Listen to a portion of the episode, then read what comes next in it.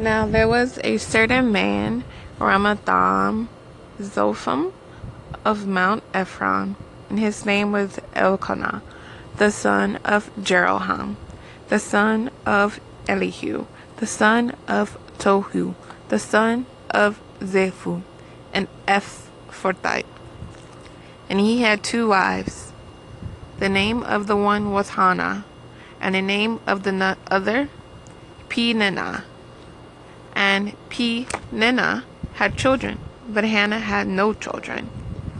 And this man went up out of his city yearly to worship and to sacrifice unto the Lord of hosts in Shiloh. And the two sons of Eli, Hophni and Phinehas, the priests of the Lord, were there. And when the time was that Elkanah offered, he gave to Peninnah, his wife, and to all her sons and her daughters portions. But unto Hannah he gave a worthy portion, for he loved Hannah, but the Lord had shut up her womb. And her adversary also provoked her sore, for to make her fret, because the Lord had shut up her womb.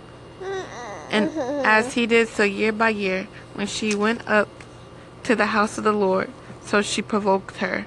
Therefore she wept and did not eat.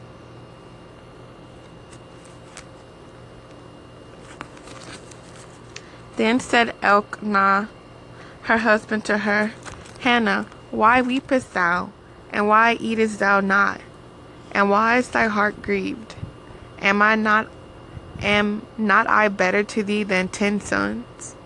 So Hannah rose up after they had eaten in Shiloh, and after they had drunk.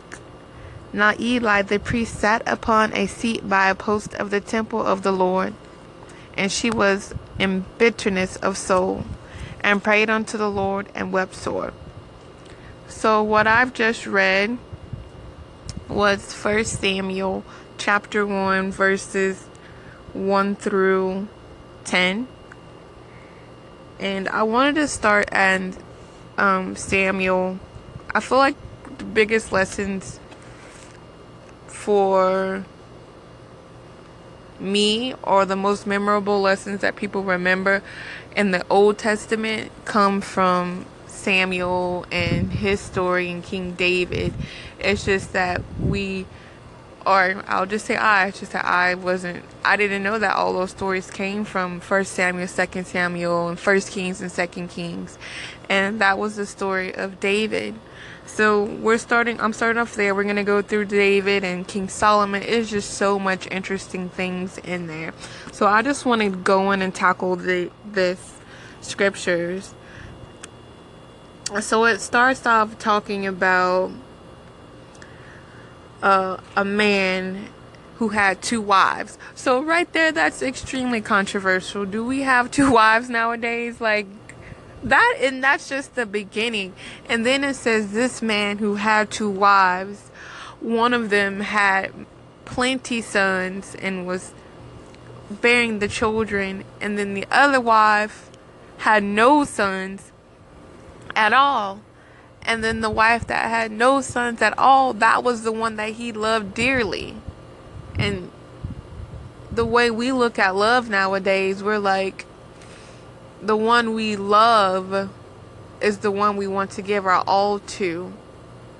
And then the one that we don't love, we don't want to give our all to. And it seems like when someone gives, has children with someone, that's who they're giving their all to. That's the one that they love dearly.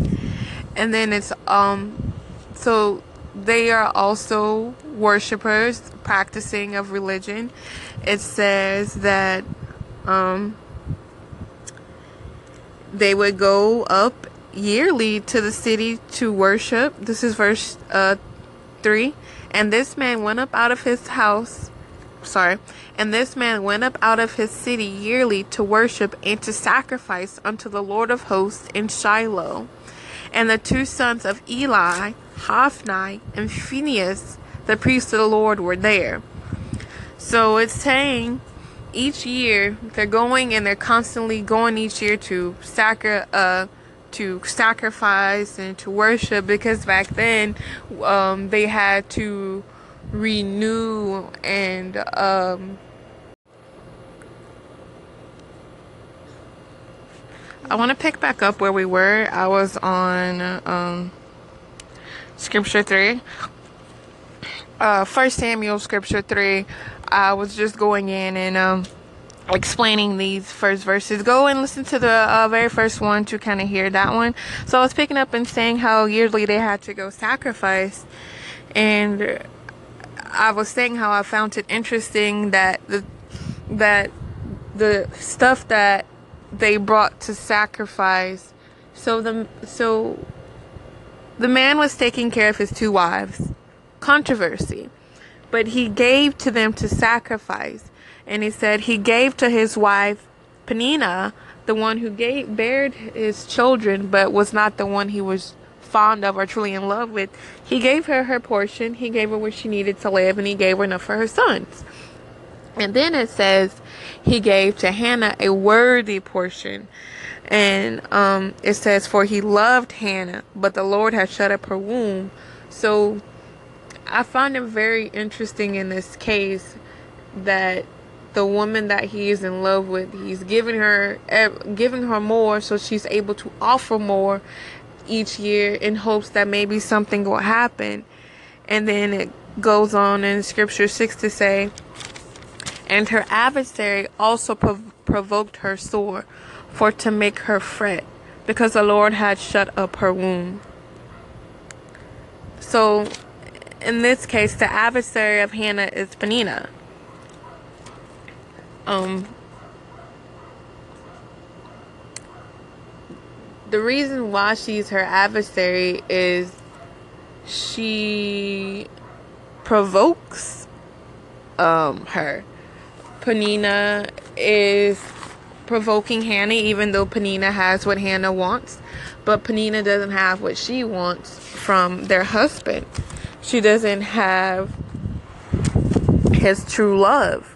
That she's his wife, but she doesn't have his true love. And so it says that Panina did this year after year, uh, seven.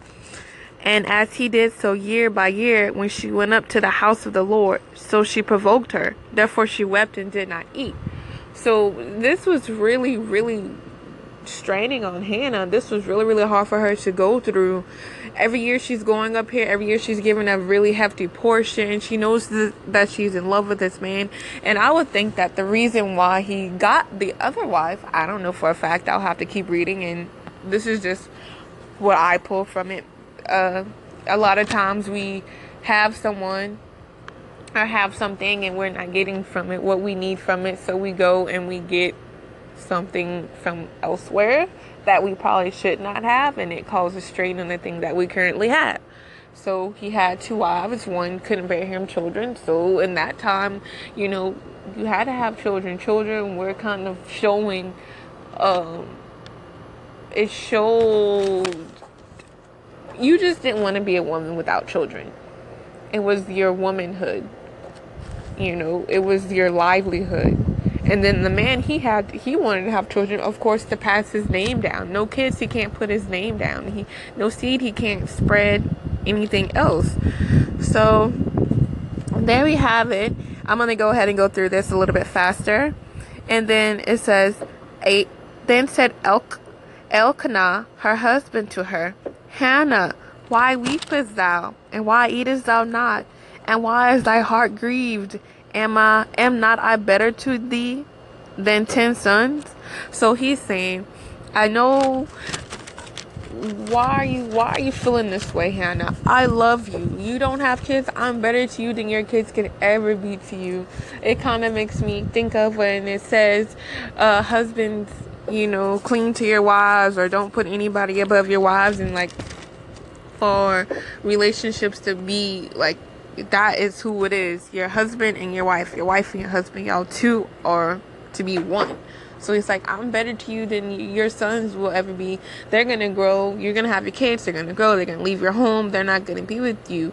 But I'm gonna be here with you forever. We're one. We what God put together, no man could pull apart or put asunder.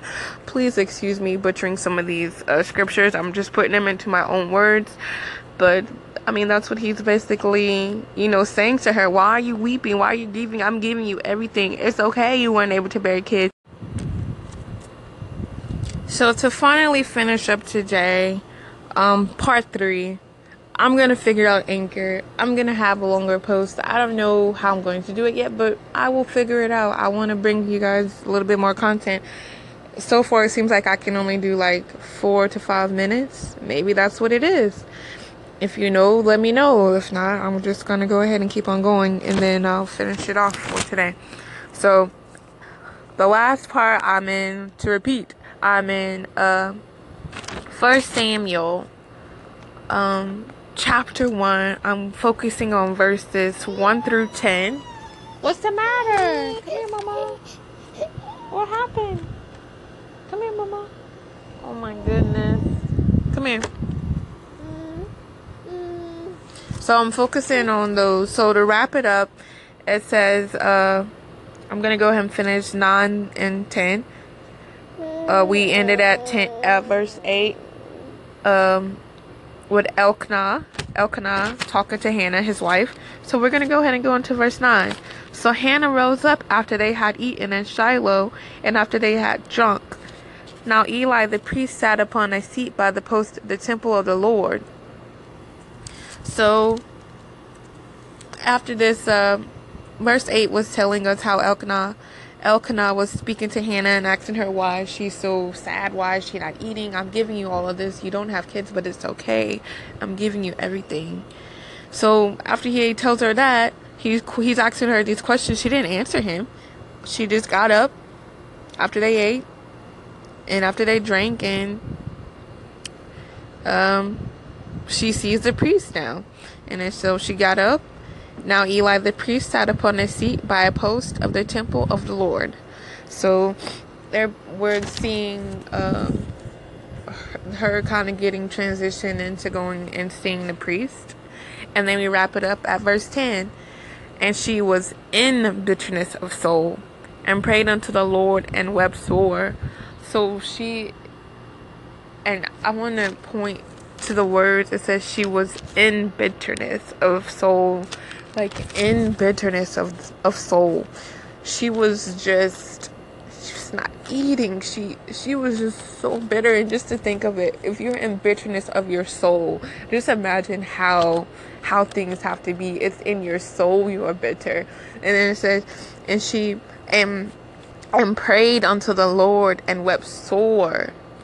So she um, previously was um, a quick run through. So Hannah and uh, they're the two wives of El- Elkanah, and um, every year they go and sacrifice. Elkanah is uh, in love with Hannah and not in love with Peninnah, but Peninnah is the one that has his children, and Hannah does not have his children.